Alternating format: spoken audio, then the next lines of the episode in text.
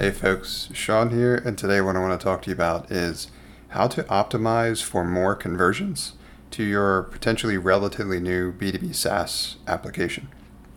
So, after you've developed a channel for the early stage launch of your B2B SaaS application, you're going to want to be measuring how effectively you're converting visitors into prospects, free trial users, paying customers, etc. And you're probably going to be wanting to boost those conversions as much as possible. Now, for me, when I'm starting out, especially evaluating an early stage B2B SaaS product that I've recently launched, what I'm looking for is how effectively I'm able to turn those visitors into paying customers. I ultimately want to be able to create what is my funnel and then measure what the ultimate success in converting from one stage to another actually looks like. So, from a visitor to a free trial user to a paying customer, for example. And If I know that you know 100 goes to 10 goes to 1 or whatever, then I can work backwards from how many I want of the paying customers to know how many visitors I want, for example. And then anything, any dials that control the traffic that I need to send to ultimately convert into the first category.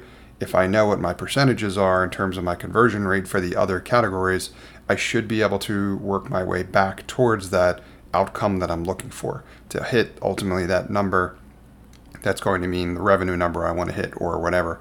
So, what I'm trying to share with you here is that you want to build this through the channels that you've found to be the most effective. And on the earlier end, when the domain is new or the product is new, I am typically leaning pretty heavily on ads, typically Google search ads, but it really depends on your product. What matters more than anything is how, where are your users? Where's the persona that you've built this product for that has the specific problem that your product solves hanging out. If that's Facebook, then go there. If that's LinkedIn, then go there. Wherever they're hanging out, that's where you want to get in front of them. And then ultimately, any way that you can drive more traffic, and again, what I use pretty heavily, at least in the earlier earlier days of launching a new B2B SaaS product, is on advertisements. In order to generate the kind of traffic you want to measure the effectiveness of essentially your funnel and the conversion rate from getting from one category to the next.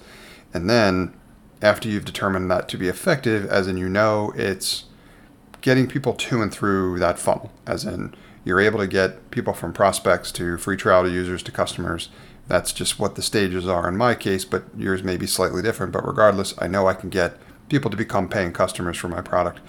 Now I can work backwards from how many paying customers I want, and I can turn the dial all the way up to 100 if I want for whatever I've been able to do for that channel thus far.